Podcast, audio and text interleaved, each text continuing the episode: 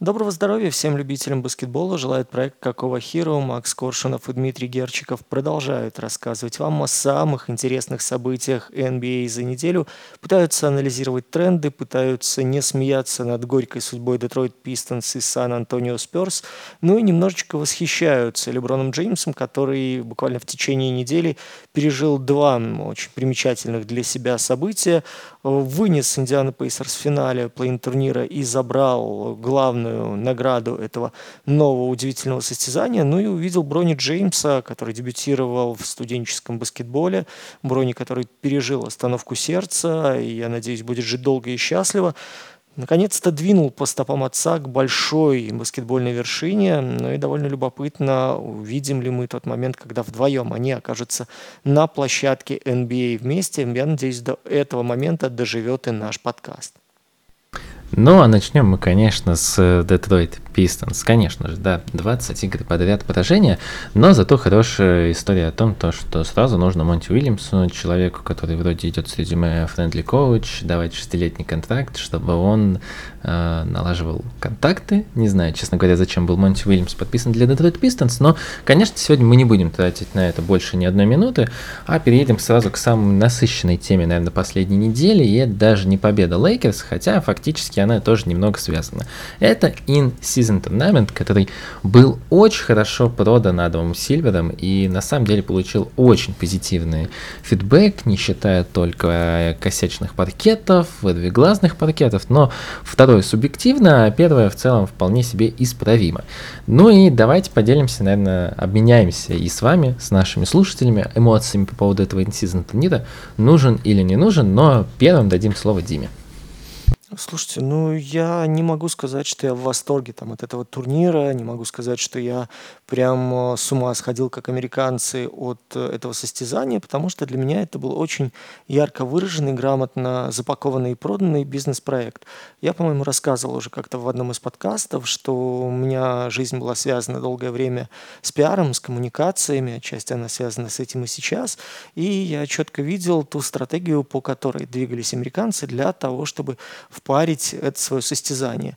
Да, много говорилось о том, что ноябрь – это мертвый месяц, что, мол, до Рождества еще далеко, до трейд-дедлайна еще далеко. Ну, как у нас обычно бывает. Старт сезона все обсуждают, в какой форме команды, и у нас первая неделя – это чемпионат мира по оверреактингу. Да?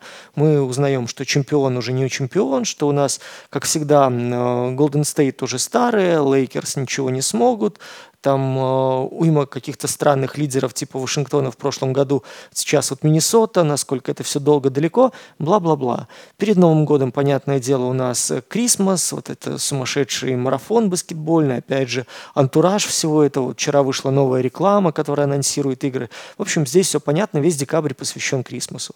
А январь-февраль, понятное дело, трейд-дедлайн, матч всех звезд, тут уже детали не нужны для того, чтобы продать лигу. Ну и потом конец регулярки, борьба за плей-офф и, собственно, плей-офф. Ноябрь в этом смысле выпадал, и вот попытались как раз-таки э, продать его болельщикам для того, чтобы увеличить прибыль.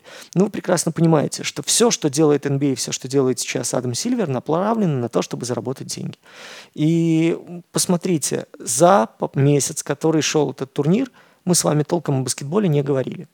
Вот даже сейчас Макс, когда анонсировал это состязание, смотрите, первые туры мы разбирались в системе, ну мы, американцы, люди, которые сталкивались с баскетболом ФИБА, просто смеялись в кулачок, когда там американцы и лидеры команд задрачивали на то, что, о боже мой, нам надо считать разницу. Вы посмотрите, здесь может быть важно, минус 33 проиграли или минус 34. Ты такой, ребята, господи, вы никогда не сталкивались с баскетболом на уровне сборных и никогда не задрачивали на регламент, который, оказывается, может может быть разным, допустим, в Евролиге и в турнирах Жорди Бертомео, и в турнирах ФИБА.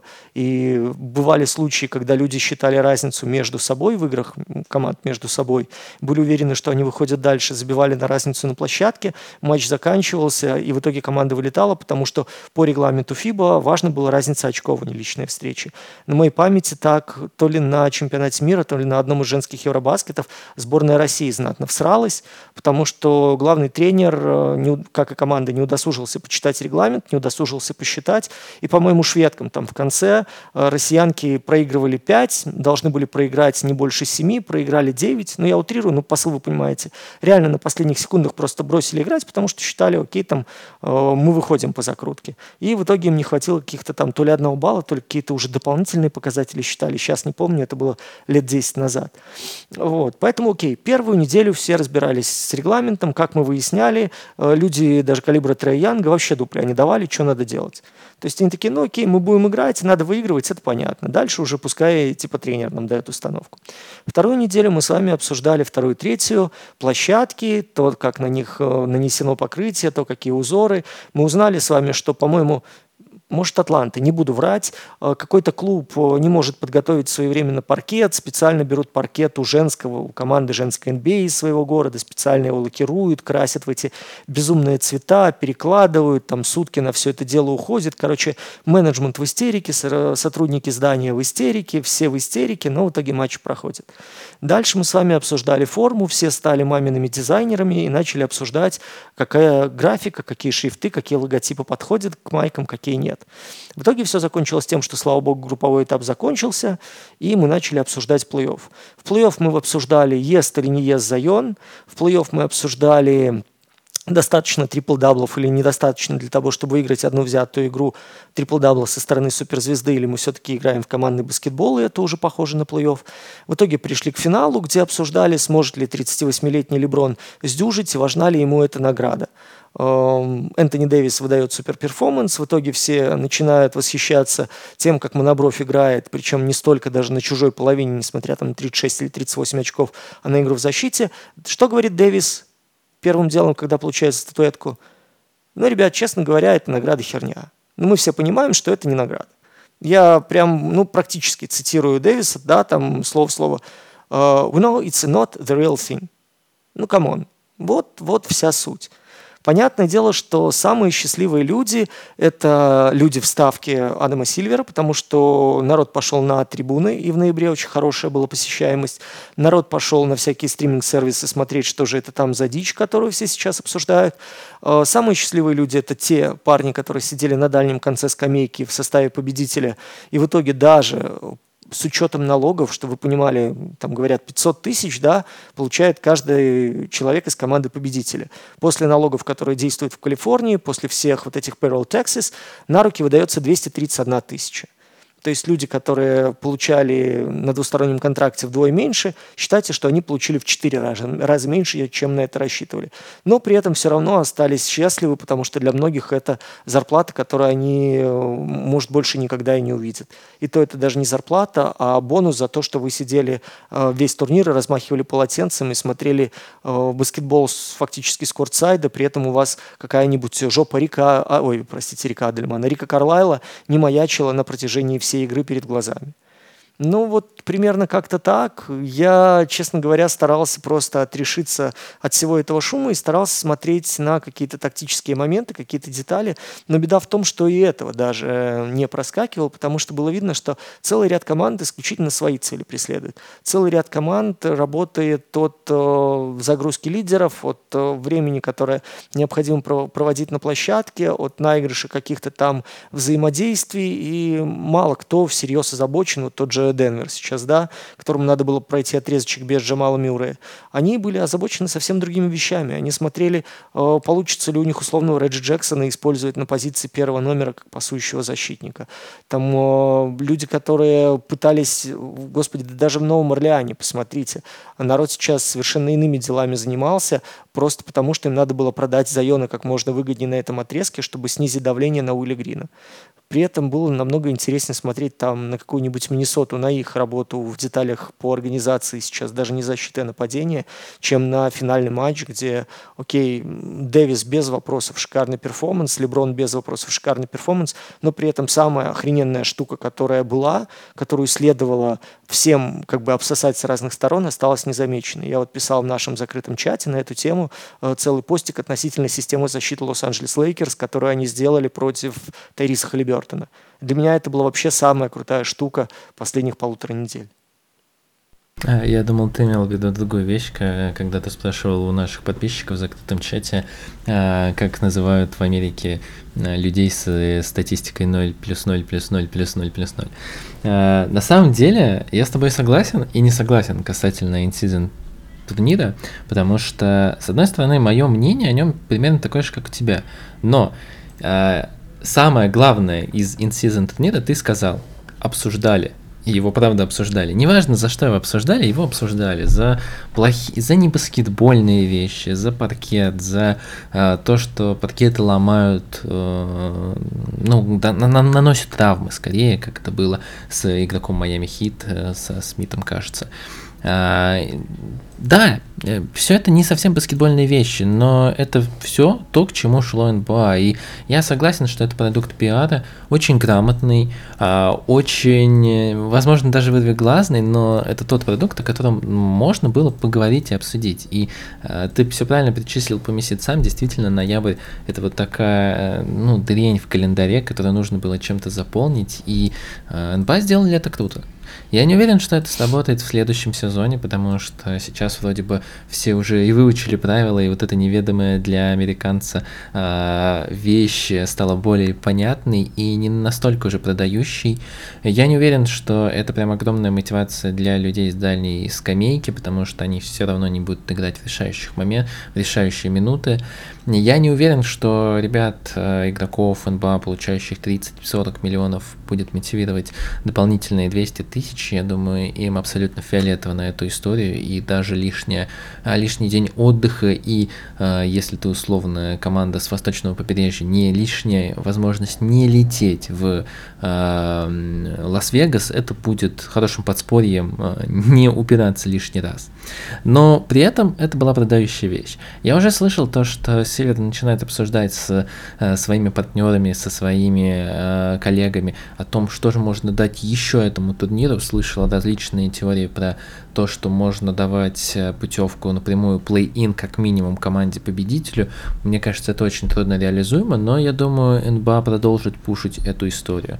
Потому что пуш сейчас все-таки, э, Дим правильно сказал, основная цель это деньги, был успешен с точки зрения денег.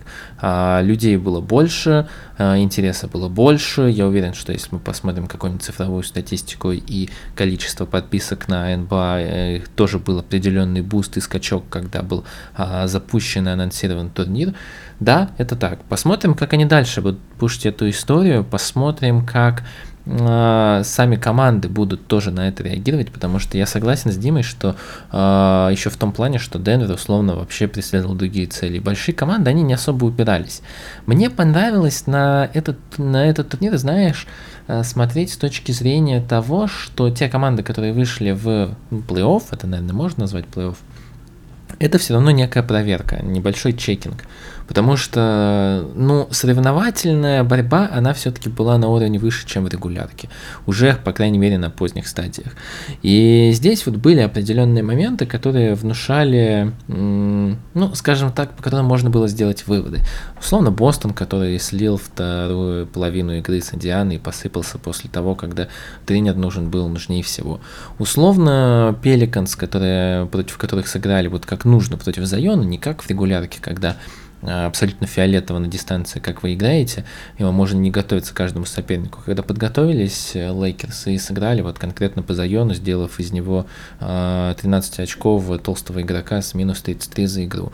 А, когда условно в финале команда, которая более опытная, и вот то, защиту, то о чем ты говорил, защита против Халибертона, она сыграла и была полезна и интересна. То есть это некие, знаешь, такие плей-офф маркеры, которые было интересно наблюдать внутри сезона, как команда команды внутри сезона реагируют на это, как они готовятся, когда действительно одна игра самая важная на коротком отрезке. И это было интересно, за это спасибо плей-ин турниру, и можно его, о, не плей-ин турниру, прошу прощения, in-season турниру, и можно его спокойно провожать и ждать в следующем сезоне с новыми играми. Я уже слышал, что там будут заигрывать с новыми городами, возможно, побываем во всех городах, которые э, будут присоединяться в ближайшее время к НБА, а слухи о том, что лига будет расширяться, они все активней и активней.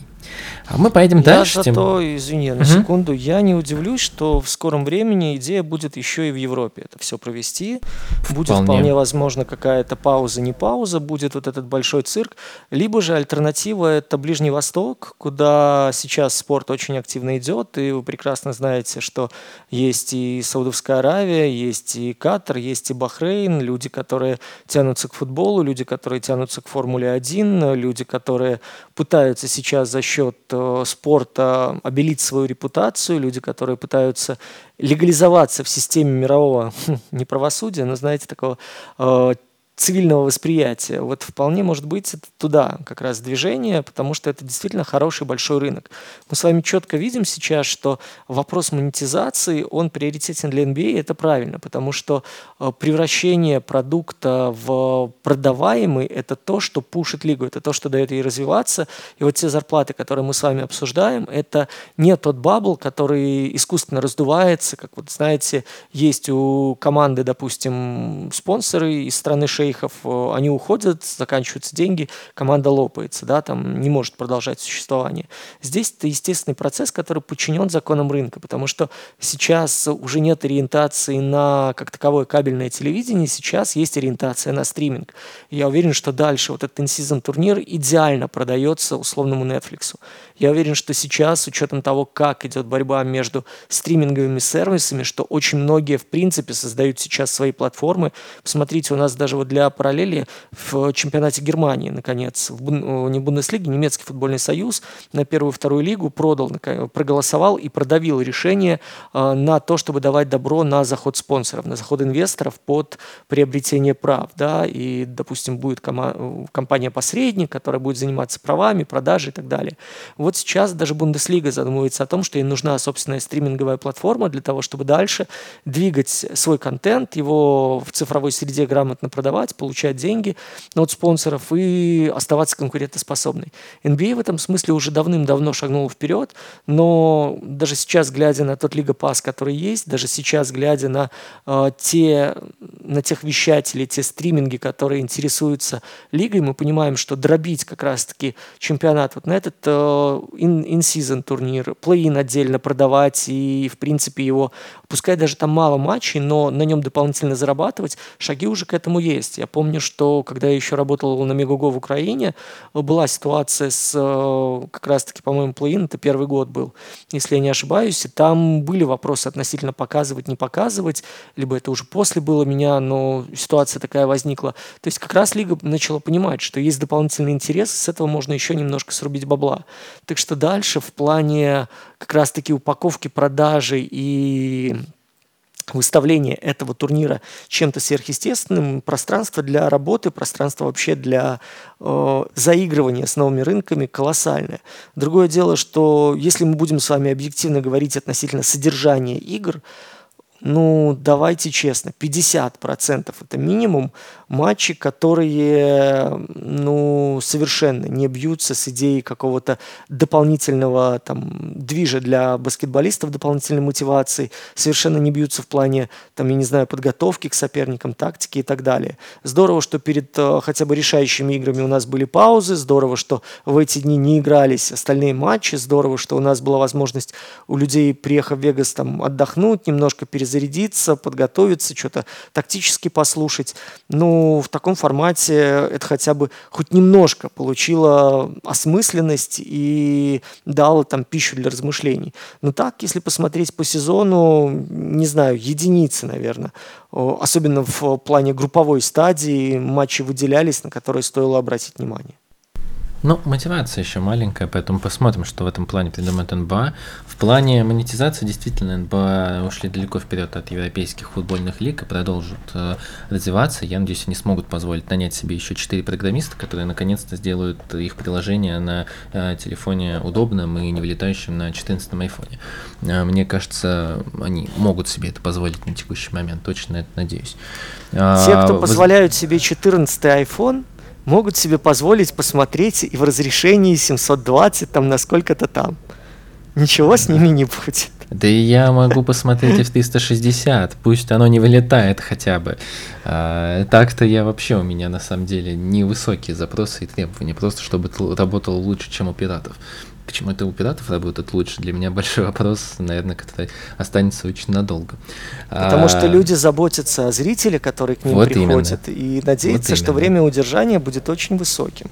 Так что да. здесь некоторым пиратам следует отдать должное, они сейчас оптимизируют свою работу и стараются делать максимум для своего неблагодарного пользователя, но особенно для того пользователя, который еще и блок устанавливает и не дает пиратам еще на себе и заработать. Мы, кстати, тоже рассчитываем, что все, кто на нас подписан, останутся с нами надолго. Но если нет, напишите нам, почему ушли. Мы вас обязательно найдем и вернем. Не Опиратить это плохо, и именно поэтому мы с Максом все никак не можем решиться. Это вот чистосердечное признание.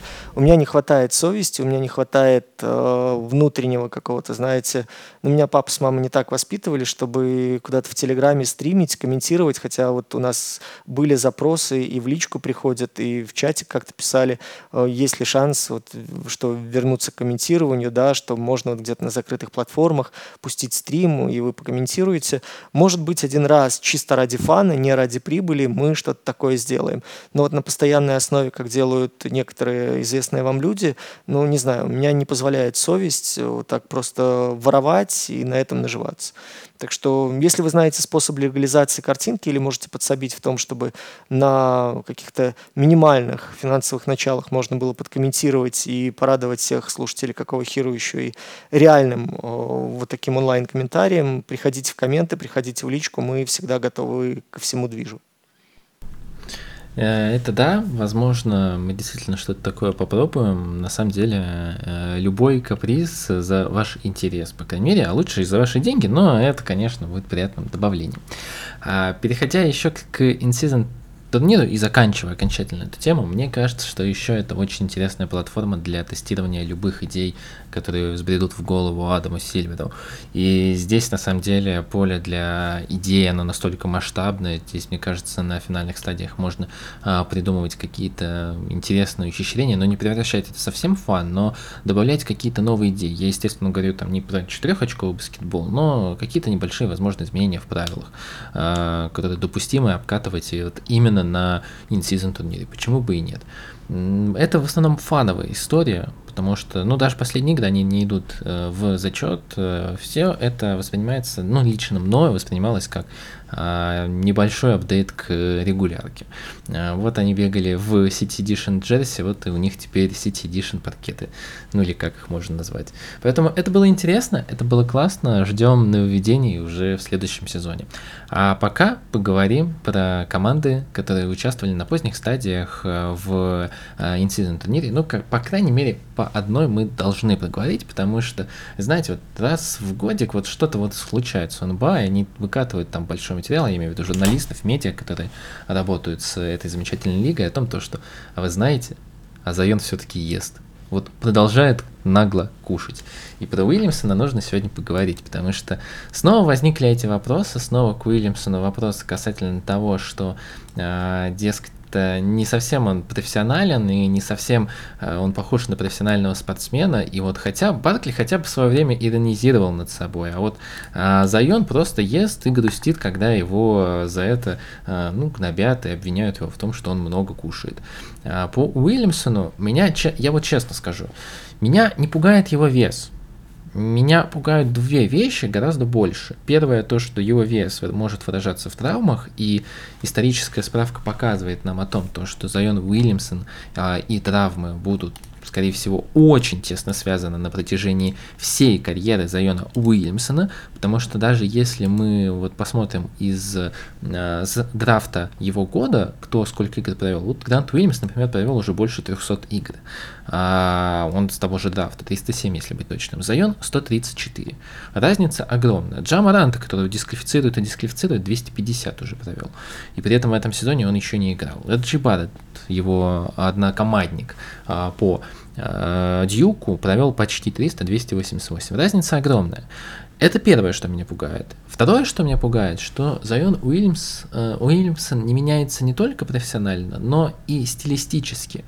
Мне было бы абсолютно фиолетово, если бы он рос в ширину, не был травматичным и при этом э, развивался в игровом плане. Но В игровом плане, вот если хотите, чтобы я это выразил в цифрах, а, я зачастую смотрю у бигменов, как а, меняется их средняя дистанция бросков на протяжении карьеры. Как правило, она растет, если вы не Бэм Адебаю или Зайон Уильямсон. Зайон Уильямсон, а, если мы возьмем вот всех игроков лиги, которые атакуют там с кольца ну, больше 10 раз, очень мало людей, которые имеют среднюю дистанцию бросков, короче, чем у Зайона Уильямсона. Ну, это Руди Габер, условно, будет. Скорее всего. По крайней мере, так было пару лет назад. Но учитывая, что у Зайона не растут, э, не изменяются здесь цифры, думаю, мало что изменилось, потому что бигменов, приходящих атакующих только с данк-спота, очень-очень мало сейчас э, находится в лиге. Уильямсон как раз вот из такого разряда. Не в смысле из бигменов, которые атакуют только с данк-спота, но который не может э, эту дистанцию разорвать. Вот опять же, я думаю, многие видели эти скриншоты э, ужасной игры против э, Лос-Анджелес Лейкерс. Я просто напомню, что 89-133 Вся стартовая пятерка у Пеликанс улетела в минус 20 и больше, Макколлум на минус 38, Уильямсон на 33, Брэндон Ингрэм на 33. Причем Зайон Уильямсон там сыграл всего лишь 25 минут. И за 25 минут они получили вот как раз минус 33. Но по факту Уильямсона взял на себя Леброн Джеймс, и Леброн просто ждал его в краске. Уильямсон не ходил туда, Уильямсон, когда ходил, окей, там, когда он мог разменяться с Леброна на кого-то забивал, у него 6 из 8, в целом это хорошие цифры. Во все остальное время Уильямсон просто стоял и не понимал, что нужно делать с мячом, потому что, ну, ворваться в Леброна вроде бы уже не позволяешь и по статусу, и по весу, и по росту, да в целом-то, и Леброн-то, если ему не нужно двигаться, защищаться-то может, если э, ты в него просто врезаешься. Поэтому что сделать в такой ситуации? У Уильямсона, конечно, был тупик. И вот Дима говорит про то, что ну вроде бы Уильямсона нужно продать как проект э, Pelicans, ну а как такое продать, я сейчас уже не понимаю. Честно говоря, я даже не понимаю текущую стоимость Уильямсона на, на трейд-маркете, мы про трейд-маркет еще сегодня поговорим, но даже если сейчас обменивать ему Pelicans, не понимаю, что можно за него получить. У Pelicans очень сложная ситуация, в том плане, что понятное дело, что им нельзя сливать еще очередной слив, это, скорее всего, переезд Нового Орлеана, потому что интерес к команде будет нулевым, город маленький, рынок маленький, и, скорее всего, команду просто попросят перевести из болота куда-нибудь в, э, Сиэтл, либо даже в Мехико, я не удивлюсь вполне. Но при этом э, у Пеликанс очень тяжело выстроить что-то что сложное и интересное. Я убежден, что Уилли Грин не такой плохой тренер, что за несколько лет не смог придумать альтернативу Заюну. Просто его очень сложно использовать по-другому. Вторая, ну или даже сейчас первая опция нападения в виде Брэндона Ингрэма, это тоже очень тяжело встраиваемо в состав. По моему мнению, либо Ингрэм, либо Уильямсон. Ну вот нужно оставлять одного в этой команде, и учитывая здоровье, медицинскую книжку, наверное, выбор все-таки в пользу Брэндона. Но как обменять Зайона Уильямсона сейчас, для меня это очень большой вопрос, как и перспектива Уильямсона в лиге на следующие 5-10 лет, если он сможет столько прожить в лиге.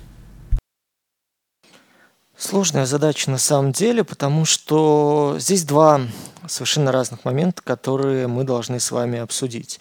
Ну, вот есть такой человек Костин Риверс, который говорит, что вообще-то Ингрэм и Зайон Уильямсон – это лучшая пара, чем Леброн и Джеймс и Энтони Дэвис э, здесь сейчас. Эм, человек, это который играет тот, в которого... NBA, ну, играл в NBA, да, у которого папа вообще-то тренер. Ну, Я, да, папа так да. считает.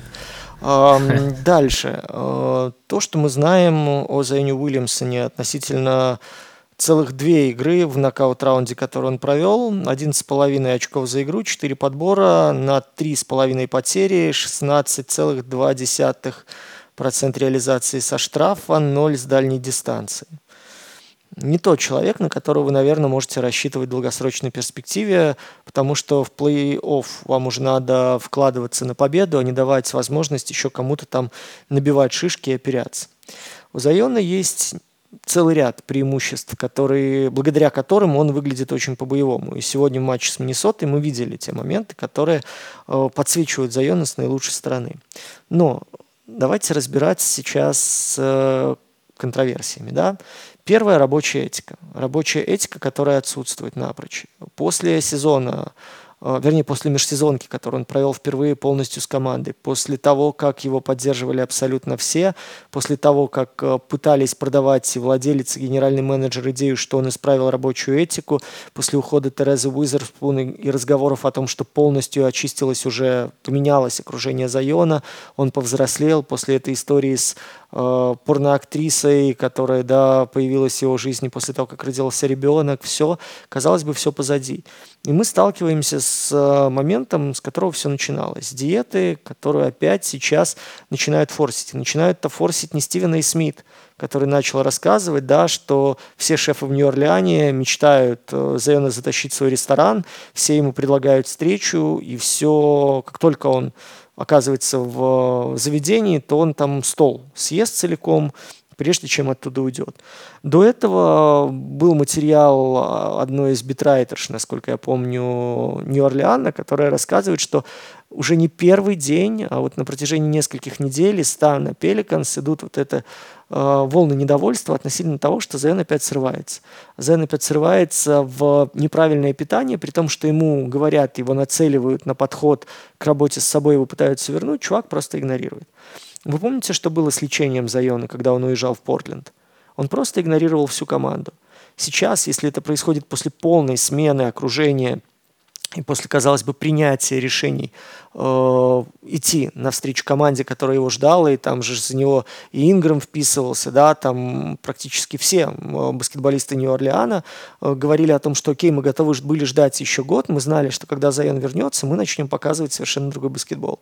Сейчас, считай, ты придаешь интересы руководства, ты идешь в разрез с идеями коллектива, и ты, ну, даже если там грешен, да, там кто-то у нас бухал, кто-то у нас курил в раздевалке, кто-то, как говорят, Шакил умудрялся в перерыве матча переспать там с одной, то есть с двумя женщинами, ну как переспать там, сбросить напряжение, давайте так скажем. А, если тебе это не мешает, ты остаешься доминирующей силой на площадке, то все ок. Что мы видим на площадке? Зайон по-прежнему обыгрывает только одну сторону. Зайон по-прежнему использует только левую руку. Зайон по-прежнему идет только в контакт из-под кольца и представляет собой реальную угрозу, когда набирает скорость. Зайон по-прежнему нуждается в передаче, либо нуждается в коридоре для рывка, для того, чтобы угрожать кольцу э, ну, наиболее вероятным способом. Идеи со сменой ритма, идеи с атакой с отклонением, идеи с э, прокачиванием и угрозой трехи пока не, не пользуются совершенно никакой популярностью. Проблема Нью-Орлеана в том, что сейчас э, два совершенно полярных стиля игры у них есть. Либо действительно играть в движение мяча, использовать Волончунаса для заслонов и дальше э, раскатываться с маленькими и использовать Инграма в качестве главной боевой силы, либо же использовать Зайона в качестве э, чуть ли не поинт-форварда и от него строить все остальные взаимодействия. То есть э, изначально открывать ему пространство для прохода вниз. Соответственно, задача бьющих игроков – это чисто работа без мяча на слабой стороне, оттянуть внимание защитников. Задача большого – поставить хороший заслон. Задача э, условного плеймейкера э, хоть как-то обозначить свое присутствие, потом увести маленького в сторону, чтобы Зайону было чуть меньше на сильной стороне народу в плане сопротивления, и своевременно подстроиться под передачу, если Зайон будет упираться там в сдвоенную, встроенную опеку. То есть очень, очень много двигаться без мяча, очень много смотреть и читать действия защиты и при этом сохранять высокую кучность попадания с дальней дистанции. Сейчас э, даже при условии, что окей, хватает людей, которые так или иначе пытаются бросать, хотя мы с вами перед сезоном говорили, что дальняя атака – это ну, самое слабое звено вообще в цепочке Ули Грина. Э, сейчас мы видим с вами, что людей, которые играют без мяча и готовы сразу угрожать кольцу после откидки, там раз-два и обчелся. Людей, которые зависят от Зайона, ну, фактически вся пятерка. Ну, окей, Инграма поставьте на противоположную сторону, вот получите атаку 2 против 5. Это никоим образом не дает пеликанам нормальной возможности вести осмысленное, сбалансированное наступление. Это делает их по умолчанию уязвимыми и вынуждает сбиваться где-то на средний бросок, где-то, в принципе, надеяться на отрезки без Уильямсона, которые надо вытаскивать. Это заставляет задуматься, в принципе, людей, которые видят в Зайоне актив, а что этот парень может еще предложить. Да, данки, да, здорово, что ты можешь продавить и обыграть, и спровоцировать там того же Габера на фолы, можешь там, вытянув кого-то из большого, просто зашагнуть за него и укатиться. Но хватит ли этого для того, чтобы на протяжении всего матча набирать стабильные очки и быть угрозой организованной защиты, ну, когда, давайте пойдем, сделаем разговор так, когда пойдет речь о матче плей-офф. Потому что кто-то мне опять ткнет в матч с Миннесотой, но там, опять же, не было Энтони Эдвардса, там быстрые фолы были у Габера, и там на позиции центра довольно часто играл Кайл Андерсон. Ну, там, в принципе, это вот как раз мы в закрытых подкастах обсуждаем каждую неделю разочарования. Вот накинули Кайла Андерсона, по нему будет отдельный разговор, как и по Миннесоте, потому что этим парнем надо восхищаться на самом деле. Ну вот окей, Уилли Грин увидел слабину, воспользовался и так далее. Но готовы ли вы поверить в такого Зайона, готовы ли вы поверить в такую продажу этого игрока для того, чтобы дальше строить вокруг него команду? Я пока искренне сочувствую Уилли Грину, потому что, вот мне кажется, в его состоянии он сейчас бы с огромным удовольствием сбросил Зайона даже не столько ради пиков, да, а ради пары игроков, которые способны плюс-минус попадать с периметра. И это уже даст им возможность э, в какой-то степени выглядеть интереснее, чем они есть с Зайоном сейчас. Мне кажется, условно, если им предложить игрока, который может двигать мяч, даже пусть это условный Деннис Шредер, и, ну да, окей, какой-нибудь шутер – мне кажется, он был бы счастлив, потому что у него есть габаритные винги, у него есть скоттер, у него есть... Э, ну, я не хочу прям называть мозгом команды Сиджея Макколумом, я все-таки очень скептично на протяжении всей его карьеры к нему относился, и мой скепсис не сильно улетучился, но в целом игрок, который может бол хендлить, наверное, это так можно сказать, и обладает какими-то базовыми навыками розыгрыша, мне кажется, Пеликан заиграли бы новыми красками. Здесь можно даже было интересно раскрыть Йонаса Волончунаса без Зайона. Но, опять же, э, История Зайона, она длится уже очень долго. Ну, она уже, честно говоря, удручающе долго длится. Он пять лет в лиге, он на максимальном контракте э, не заслужил, ну, я не буду говорить, что не цента, но очень мало заслужил из своего контракта денег. Его статистика очень мала в плей-офф, и Дима про нее сказал, ну даже не в плей-офф, а и в играх на выбывание, и Дима про нее сказал, она отвратительна. Я убежден, что если персонально готовиться к Зайону, то его можно очень легко обыгрывать, как и в целом его команду. А я напоминаю просто, что сейчас идет пятый уже сезон, и он ни разу не играл в полноценной серии плей-офф, и даже если выйдет, там будет еще очень много проблем, а на осознание тех проблем у Зайона я не уверен, что есть столько времени э, в его карьере, который э, длится в НБА.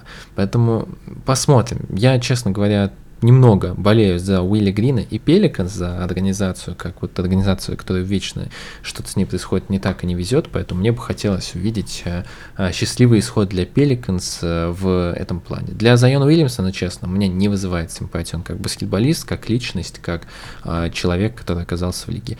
Есть куда более, куда больше интересных персонажей, за которыми нужно следить. А, мы двигаемся дальше и остаемся на Западе. Э, отходим окончательно от тематики плей-ин, потому что следующая команда э, решила проигнорировать плей-ин, но не как Денвер, который готовился э, и наигрывал новые какие-то виды ротации, а просто решила проиграть и играть в удручающий баскетбол. И наш выбор сегодня пал на Golden State. У Golden State на, за последнее время скопилась масса проблем, про которые уже все говорят открыто. А, очень многие сейчас э, спекулируют на тематику того, что, дескать, ну все, пора избавляться и от Уиггинса, и от Куменги, и в целом, когда у вас 20 минут, по 20 минут играет Муди и Подземский, это очень большой ну, знак того, что что-то идет не так, но в целом пора бы порассуждать про то, как э, Golden State оказались в этой ситуации и можно ли из нее выйти. Я буду краток, э, расскажу свое мнение и скажу, что у Warriors на текущий момент по факту есть только, наверное, две с половиной проблемы. Начну с половинки. Игра с Оклахомой, дальше будут спойлеры, но игра прошла уже достаточно давно, поэтому если вы решите ее посмотреть, то промотайте на 5 минут вперед, если нет, то спокойно прослушивайте. Игра с Оклахомой показала то, что э, ну, Дреймонд Грин все чаще, по крайней мере, у меня возникает эта идея того, что Дреймонд Грин, несмотря на всю свою гениальность в защите, все чаще теряет либо концентрацию, либо где-то уже не успевает. Ну, самая последняя атака основного времени была очень показательна, когда он словил глупейший фоланд при броске Чета Холмгрена и Оклахома, который проигрывал 3 очка, сравняла счет, а, и потом просто обыграл в овертайме Голден Стейт. Это был ужасно глупый фол, который, ну, непонятно зачем сделал Дреймонд Грин. По моему мнению, он просто не добежал там ногами. Но и в целом на протяжении всей игры ему не хватало где-то тайминга, не хватало где-то ног, не хватало где-то э, концентрации, которую он терял, где-то он делал глупые фолы, что на Грина в целом, ну, будет немного абсурдная фраза, э, глупые фолы очень не похожи на Грина, но я имею в виду глупые игровые фолы. По неспортивному поведению здесь, понятное дело, можно целую книжку открывать. Это вот то, что мы говорим про половинку, и здесь я пока не знаю. Дреймонд просто не в форме, Дреймонд просто, ну, не может сейчас отрабатывать за всех, и ему нужна помощь. Это в целом будет очень справедливая версия, потому что проблем а, в составе много. А, вторая проблема, даже давайте так, это не проблема, но это пойдет э, у нас э, вне моего списка, это травмы. Потому что и Гэри Пейтон, и Крис Пол — это очень важные игроки. А вот следствие этой проблемы — это то, что Golden State э, за вот этот небольшой промежуток с Крисом Полом стали безумно зависимы от Криса Пола. И то, когда Крис Пол у нас в, вылетел, э, мы пока еще не знаем, когда он вернется, э, мы сразу видели, как Golden State посыпались в плане построения игры и комбинационного баскетбола. То, сколько потерь они делают из игры к игре, это какое-то колоссальное количество, которое не может допускать чемпионская команда. 28 потерь против Оклахомы. Окей, принимается то, что Оклахома это команда, которая всегда вот играет от ball pressure, про которую мы говорим очень много. И, но когда одна команда делает 28 потерь, а вторая 9, и одна команда чемпиона, вторая одна из молодых команд. Это те цифры, которые ну, наталкивают тебя на мысли, что что-то идет не так, что ваше э, комбинационное построение атак, ну, оно выглядит совсем удручающе. При этом, вот знаете, ну, условно, давайте посмотрим на предыдущую игру с Портландом. 17 потерь, вроде бы окей, но 17 это более-менее относительно нормальные цифры, но соперник делает всего 10 потерь, и это Портланд, который играет, ну, в баскетбол в бей-беги. Клиперс, опять же, серьезная команда. Окей, здесь 13 потерь, но при этом вы допускаете 113 очков против Клиперс, которые играют, ну, не то что в мертвый баскетбол, но в относительно не самый хороший баскетбол. При этом с Клиперс они играли дважды, и при этом они вроде бы могли играть в баскетбол без потерь, но при этом две игры подряд они допускали очень много открытых, споко... Э, открытых бросков в свое кольцо. Это еще и третья проблема о том, что сейчас Golden State не могут оказывать ну, э, должного давления на соперников, на главных скореров, и им не хватает защитных специалистов. То есть сначала я начал от травмы Криса Пола, перевожу сейчас к травме Гэри Пейтона. Это человек, который э, ну, помогает как минимум съедать главного скорера соперника. Ну и, наверное, последняя проблема, про которую можно завершить, то, что Golden State откровенно в отвратительной форме находится и Эндрю Уиггинс, и э, Джонатан Куминга, э, и Клей Томпсон. Ну, форма Томпсона это, наверное, уже просто данность, то, что вот 40% это его максимум, который он может выдавать с э, бросков с игры. И нужно думать вообще, пассив он сейчас или актив на рынке. Я бы серьезно начал задумываться об этом. Мы как-то говорили, по-моему, в превью о том, что а, вот Боб Майерс уходил в, из команды еще немного потому, что он не хочет сейчас а, терять своих друзей, но точнее терять дружественные связи, потому что со всеми он уже установил отличные взаимоотношения, он понимает то, что они подходят к моменту, когда ну, нужно принимать тяжелые решения. И Клей Томпсона это тяжелое решение, которое на самом деле тяжелое больше для организации Golden State. Мне кажется, болельщикам и аналитикам они, оно более понятное и будет э, больше ими принято. А, про Уиггинса ну, ходят разные слухи. Говорят, что Уиггинс до сих пор морально не восстановился после того, что что-то с ним произошло. Тут мы не будем копаться. Никто толком не знает. Говорят, что что-то произошло плохое у него, когда он выбывал по личным причинам в прошлом сезоне. А, говорят то, что Уиггинс э, не может полноценную силу тренироваться. Не знаю.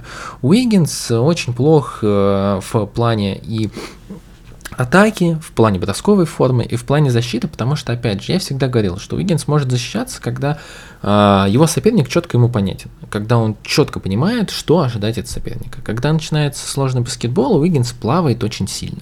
И в этом плане он выглядит лучше, чем Куминга, но не слишком сильно. Он проигрывает Гарри Пейтону. А дальше Куминга.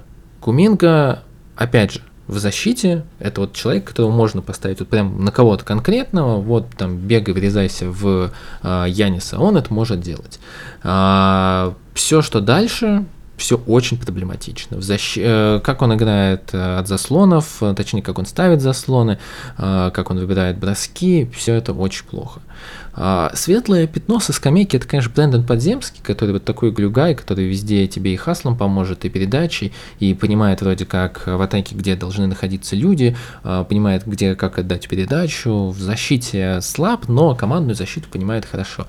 Но в целом у Golden State серьезные кадровые проблемы, которые выливаются в плохой защитный баскетбол, выливаются в плохой э, комбинационный баскетбол в нападении.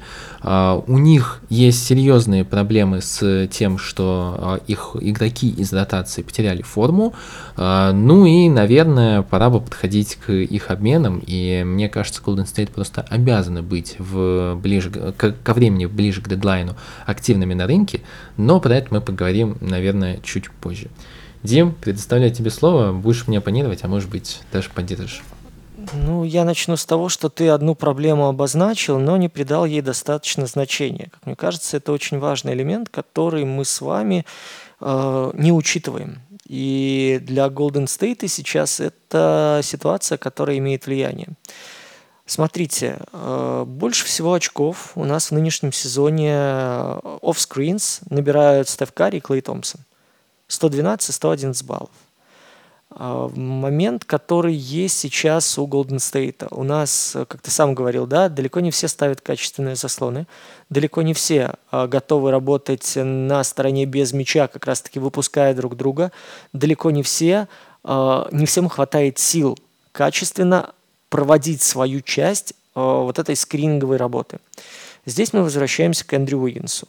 Уиггинс у нас в нынешнем сезоне действительно ужасен, потому что на 100 владений когда он на площадке, по сравнению с тем, когда его нет, минус 14,5 Golden State получает. И здесь разговор не только о защите. Да, есть проблема того, что он не готов физически. И мы с вами это уже обсуждали в одном из подкастов, когда говорили, что окей, здесь э, есть беда в том смысле, что он не прошел там нормально предсезонку, у него вот эти флешбеки из прошлого бьют по физическим кондициям, э, тренеры по физподготовке Golden State уже э, перепробовали несколько различных способов его привести в тонус, но это не работает. И сейчас э, есть разговор о том, что может быть вообще резоннее отправить его на скамейку, резоннее отправлять его только на короткие отрезки, на короткие максимально интенсивные отрезки для того, чтобы пытаться соперника выбить из ритма. Э, все подчеркивают, и мне кажется, уже этот не только один материал да, выходил по поводу того, что э, без такого Уиггинса э, Golden State нужен фланговый игрок, который даст хасла, который сумеет немножечко замедлить соперника, который сумеет немножко при заслонах, при переключениях, при сменах притормозить атаку оппонента для того, чтобы Golden State сумел регруппироваться. А, многие говорят, что окей, в перспективе таким парнем может стать Моузес Муди, но ему нужно время, ему нужно прокачивать голову и, соответственно, оставаться немножко стабильным, не давать волю эмоциям. Но сейчас на это времени нет. А, то, что происходит э, в защите, оно понятно относительно Уиггинса, но вот то, что происходит в нападении, мне кажется, многие недооценивают. Потому что у Golden State очень много взаимодействий, задейств... простите за тавтологию, да, задействованы на офскринах. Очень много работы. Посмотрите за тем, откуда выходит Карри и сколько народа ему помогают а, поставив заслоны, выйти на свободную позицию под получение и вынос. Иногда он может делать даже петли, то есть он заходит в трехсекундную зону для того, чтобы получить заслон, не получает, разворачивается, меняет направление движения и еще раз спринтует, а, заставляя соперника, ну, знаете, такое дежавю пережить, поскольку нужен рескрин, и он все равно будет пытаться выйти через заслон на свободную позицию. В принципе, с большими, которые ставят сейчас заслоны своевременно, у Golden State проблемы. И то, что ты говорил о Дреймонде Грине, совершенно справедливо и чистая правда. Потому что многие моменты, где он не дорабатывает ногами, это те самые несколько сантиметров пространства, которые дают человеку при получении либо свободный вынос на кольцо, либо коридор, отвер... такое отверстие, да, хотел сказать. Ну, вы понимаете, э, зазор между защитниками для того, чтобы туда идти вниз. И тому же Карри это, в частности, э, жизненно необходимо, потому что смотрите, сколько раз он делает зашагивание, допустим, рывок вниз – дальше идет от кольца, забивает, либо идет вниз, он тянет к себе большого страхующего с позиции центра, делает откидку, и для Клея уже получается не там 3-4 шага свободных, а фактически целое крыло, если он находится в углу. Э, то же самое мы можем сказать и о Томпсоне сейчас, да, потому что кто-то недавно во время одного из матчей охрененно пошутил, что, смотрите, его сейчас даже в Шанхай Шарс не возьмут с тем, как он реализует дальние броски. У Клея, да, есть определенные проблемы сейчас, мы о них тоже много говорили, но без надлежащего, без хорошего скрининга, когда у него есть несколько бросков просто по открытому пространству, Томпсон не может поймать ритм. Томпсон без ритма, это считайте минус где-то ну, 3-3,5 трехи за игру. 9 очков э, в тех качелях, которые сейчас находятся Golden State, это действительно очень важный зазор. Это очень важный гандикап, который соперник получает. И третий момент, который мы с вами должны сейчас обсудить, это то, что Стиву Керу приходится фактически на ходу кроить ротацию. Потому что у него есть четкий алгоритм по использованию Стефа Карри. Это единственный человек, у которого есть очень четкий, э, стабильный э, расклад по времени, где и как он должен выходить на площадку и сколько времени он должен проводить. Но сейчас периодически Стефа вынужден ломать этот график, потому что команда без пола, вот ты говорил о полозависимости, это абсолютно чистая правда, потому что даже не добавляя бросков, он а, удерживает, во-первых, немножко Стефа на скамейке, дает восстановиться, и второй момент, он заставляет все-таки народ а, в защите смотреть передачу вниз, очевидную, пускай на Тупорылова, но большого, и скидку после элементарного там позиционного какого-то наведения на соперника, я не говорю уже о сдваиваниях и так далее, да, то есть фактически пол э, движением через заслоны и провокации движения всей защиты начинает э, немножко качать вот эту цельность структуры обороны. И дальше для Golden State атакующего это уже первый шажок к тому, чтобы подготовить открытый, не открытый, но хороший бросок. Сейчас с этим есть проблемы. И то, что приходится ломать ротацию, то, что в каждом матче ты пытаешься угадать, Куминга или Муди попадут. Э, ты надеешься где-то на подземский, но понятное дело, он и так дает очень много. Он дает где-то вам и перехват, дает и подбор, дает и очки, дает и бросок с дальней дистанции, даже пытается пасовать. Но мы с вами видим, что в ряде моментов, когда он необходим в защите, ну, у него нет этого такого скилла волнореза, да, давайте так его назовем. И сейчас, в принципе, Golden State обескровлен сразу же по нескольким позициям. И в защите, и в нападении. И вот эта вот черновая работа, которая никак не дается Стиву Керу, ему просто нет сейчас, не хватает людей, которые могли бы чуточку разгрузить стартовую обойму, которые могли бы избавить Golden State от самых банальных проблем, потому что из-за технического несовершенства этих людей не работает система атакующая.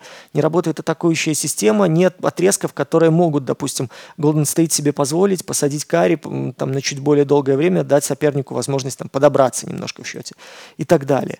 То есть это все настолько, с одной стороны, мелко и неважно, с другой стороны, это подхватывается э, по мелочам оппонентами, которые четко видят, они сейчас четко подстраиваются. Посмотрите, как в каре бьют в защите, причем бьют в буквальном смысле. Посмотрите, как э, народ расслабляется, где центровой может глубже стать, допустим, против Голден Стейта, запуская соперника внутрь, если это не кари. То есть эти корректировки, они практически всюду присутствуют, и они влияют на то, как действует Golden State. Поэтому и нестабильность у команды настолько высокая, что она сейчас бросается в глаза. Но это результат э, того ресурса, который есть на данную секунду у Warriors.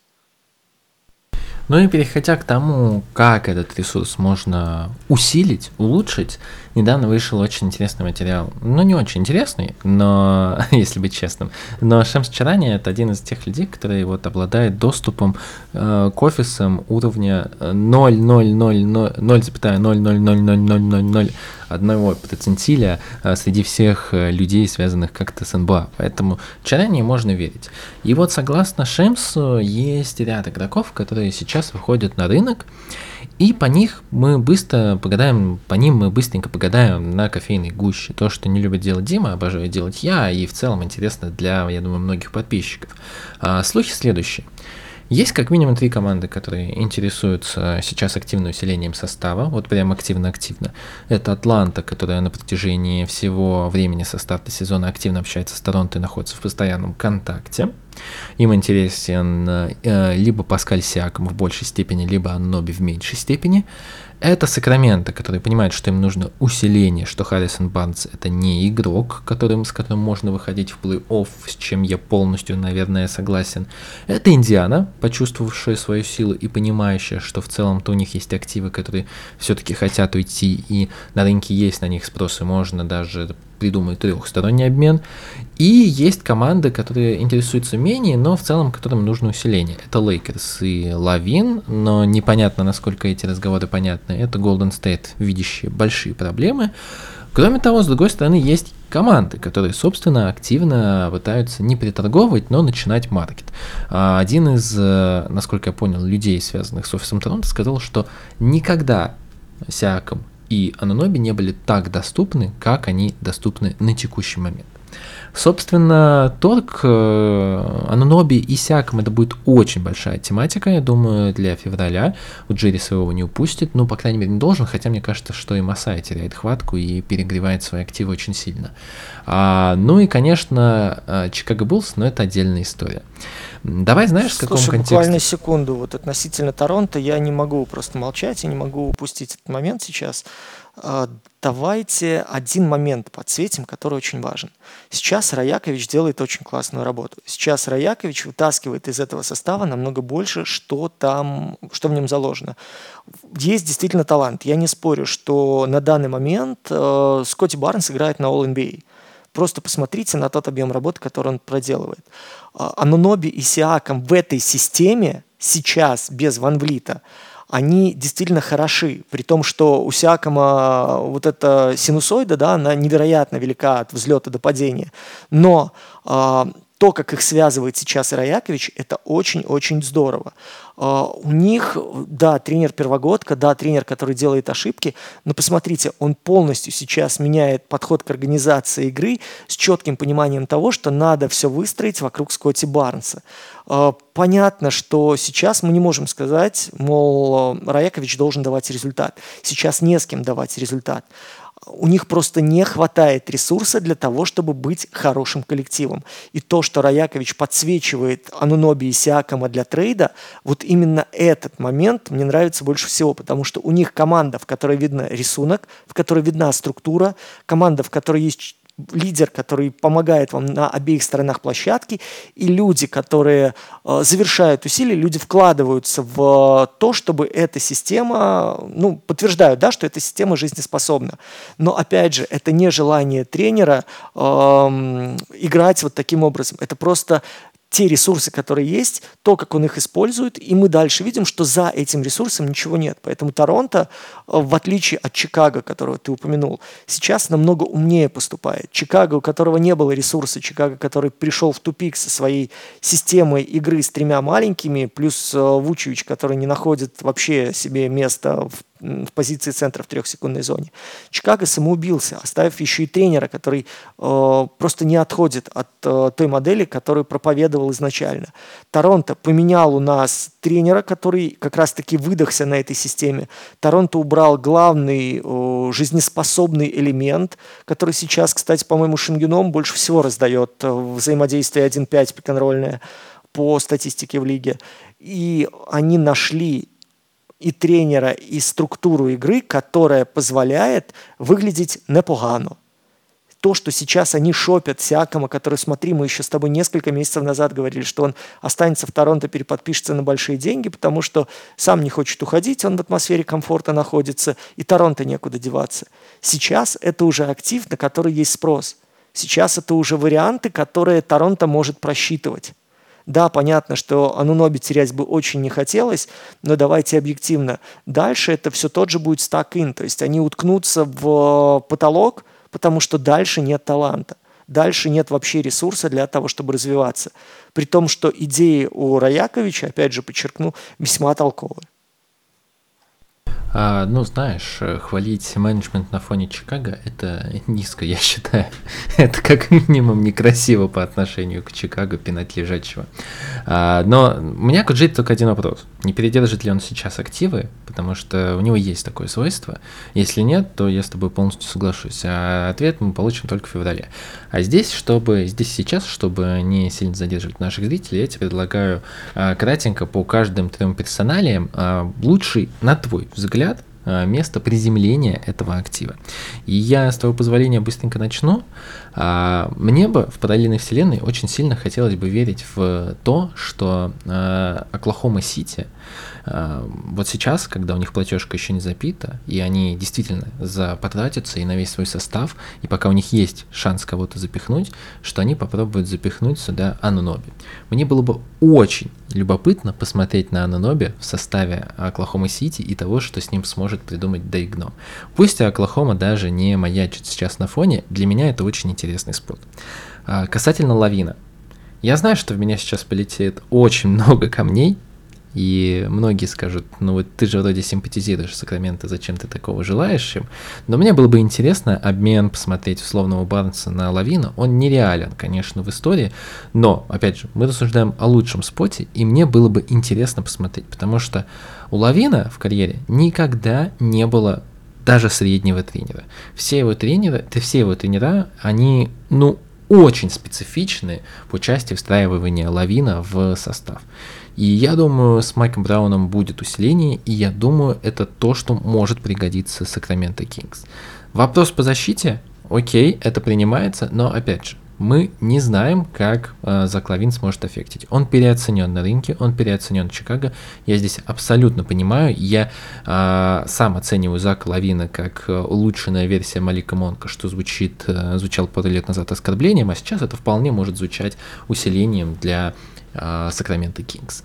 А, ну и последняя кандидатура Паскаль Сиаком. И вот здесь я прям теряюсь, честно говоря, потому что я не понимаю, кому может быть полезен Паскаль Сиаком, и скажу просто, что окей, давайте его тогда отправим в Golden State, просто потому что Паскаль Сиаком это тот человек, которому нужны главные звезды, а, которому нужны люди, которые будут его пинать и заставлять играть так, как нужно команде, и это точно баскетболист, который не должен быть вашей первой и даже, если честно, второй опцией.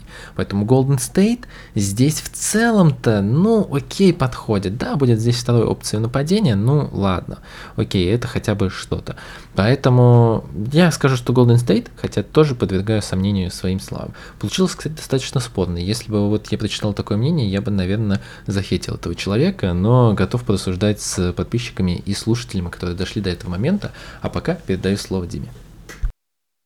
Боже, ненавижу это, особенно когда Макс придумывает всякую такую вот херню прямо по ходу лучший подкаста. Спот, лучший спот, лучший вот, спот. Это, знаете, ты не готов, ты сейчас будешь выглядеть идиотом, э, и надо что-то на ходу соображать. По поводу этих людей, давай по порядку. Э, кого мы там должны были шопить? Ануноби, да? Ануноби, Слушайте, и Злавина. Я не знаю, кого там можно отдать, потому что я не спец в этих платежках. Э, Ануноби я хочу в Индиану. Мне вот они сейчас ищут как раз то ли 2-3, то ли 3-4 э, атлетичного, жесткого в защите, который готов помогать в нападении. Э, слушайте, вот тоже крутая история, да, Бадди Хилдом нам недавно болельщики вспоминали в комментах. Вы помните вообще, что в начале этого межсезонья Бадди Хилл требовал трейда, и он сказал, что хочет поменять команду из-за того, что они не договорились по контракту, не нашлось вариантов, и Бадди Хилл с тех пор провел все матчи в Индиане, вообще не воняя, вообще ничегошеньки, не, не требуя, не делая, и Индиана при этом у нас становится, посмотрите, какой командой красавица. Но мне кажется, это очень крутая история. И, опять же, многое говорит о том, что сумел сейчас построить Рик Карлайл в Индиане. Вот я хочу Ануноби туда. А дальше у нас э, Сиаком остается, да. Слушайте, вообще сложно представить команде, которая сейчас на что-то претендует, э, зачем ей Паскаль Сиаком. То есть для чего Э, в какой роли, на какой позиции и что отдать за него взамен. То есть если это из разряда давайте просто драфт расширения, да, и сбросим Паскаля Сиакома куда-нибудь, э, то, конечно, вариант хороший. Из того, что есть, блин, я даже не знаю, ну вот Слушайте, я бы на Рэндла в Нью-Йорк сбросил бы, если была такая возможность. Это чисто по фану, я так понимаю. Ну, просто, ну, от перемены мест слагаемых. Ну, я же тебе говорю, вот если смотреть на команды в восьмерке, окей, вот кто-то скажет Даллас, да, ты там все вякал, что им не хватает человека высокого, человека подбирающего, человека генерящего в той системе нападения, которая есть сейчас у Далласа. Много ли вы видите возможности у Сиакома работать с мячом и получать мяч или требовать мяч? в той системе, которая есть защиты. Видите ли вы сейчас э, Сиакома, несущей конструкции в легкой пятерке на 5, который будет вам командовать смены, который будет контролировать низ? Э, слушайте, а еще момент, ну опять же, мы же из, из, выбираем из шестерок, восьмерок, да, то есть тут тут сложно что-то придумывать. Э, вон Клиперс счастливы с Даниэлем Тайсом, еще до его подписания можно было бы Клиперс придумать. На самом деле, знаете, какое клевое место для Сиакома, где он был бы как влитой? Это будет звучать дико, но это Шарлотт. Вот сейчас Шарлотт, в тот баскетбол, который они играют, при том, что они проигрывают, слушайте, они очень интересные местами матчи проводят. У них очень классная мобильная задняя линия. У них дебютант, который на самом деле из-за всего хайпа вокруг э, Холмгрена и Вамбаньямы остается писец как недооцененным. Он настолько сейчас в ряде игр, в ряде отрезков, в ряде взаимодействий выглядит спокойнее, умнее, чем Бол и Розир вместе взятые, что ну, ты действительно смотришь и понимаешь, что не будь у нас вот такой битвы уникумов, сейчас к нему бы все внимание было приковано. И третий момент, у Шарлот нет нормальных меняемых больших. У них есть Марк Уильямс, который то может сделать 20 плюс 16, то со своим ростом э, на расстоянии 30 сантиметров от мяча не может его подобрать. Мне кажется, что вот там, с учетом того, что Вашингтон периодически играет центра, вот там Сиаком вообще бы разошелся, развернулся бы по полной программе. Ну и плюс вариант тоже в, в порядке, а давайте накидывать всякой ерунды. Вот по структуре он сейчас Атлантику и на Снайдера подойдет. При том, что Атланта, ну, опять же, насколько он вменяем в зонной защите, Нерс, по идее, там должен был немножко базовые какие-то навыки заложить, запрограммировать. Сейчас у Атланты, кстати, очень интересная зона. Вот будете смотреть, последите. Мне кажется, что в той модели тоже пока нет особых противоречий для Сиакома. Все или а, еще даже, кого-то надо? Ну, там говорят то, что Пиджи Такер недоволен. Если хочешь Пиджи Такера куда-нибудь отправь. Но я, честно говоря, не знаю, кому Слушай, нужен Пиджи Такер. Пиджи Такер сейчас Смоки Минск, который 0.16 в Лиге ВТБ. Такого позорища даже при мне не было. Никогда, чтобы 16... Может, и было, конечно, когда-то, но, по-моему, мы 0.12 начинали сезон. А так, чтобы начать сезон 0.16, это прям надо уметь. Поэтому я думаю, что если вы... Он, он же играл в Азовмаше в свое время в Мариуполе, если я правильно помню. Вот, если ты не любишь человека, можешь послать его в Лигу ВТБ. Так что Пиджи Такеру, конечно, респект и уважуха, но, видите, он сам сейчас говорит, что я буду работать, буду приносить пользу максимальную, которую могу. Но другое дело, что меня не, не используют сейчас. Так что Пиджи Такер человек, который очень хорош в плане воспитания людей, в плане самоотдачи по защите. Но большая проблема в том, что сейчас еще надо вкладываться и в атаке, а с этим у него тяжеловато. Честно говоря, у него и в защите тяжеловато. А с защитой последние года 3-4, как мне кажется, и это какой-то прям, я не знаю, э, для меня один из самых переоцененных контактов был, о чем я говорил несколько раз. А, но посмотрим. Это называется бодипозитив. Его сейчас критиковать не модно. Да это... Окей, ладно, ладно. У меня просто были вопросы, почему э, через вас набирают 40 очков, и вы считаетесь хорошим защитником. Я не понимал этого. Мне не объяснили. Э, будем считать, что да, он просто были позитивный парень. А, ребят, сегодня мы немного вышли за тайминг, но вроде бы и темы были интересные, поэтому я вот пришлось мне где-то застать врасплох, чтобы и он поговорил про трейды. А трейды это на самом деле будет нашим трендом а, уже в самое ближайшее время. Ну вот Новый год, а дальше уже потихонечку эти случаи будут окончательно а, подогревать всем самые интересные места, и про слухи нам придется говорить так или иначе. Поэтому ждем в этом сезоне больших и интересных обменов, которые которые действительно повлияют на лигу.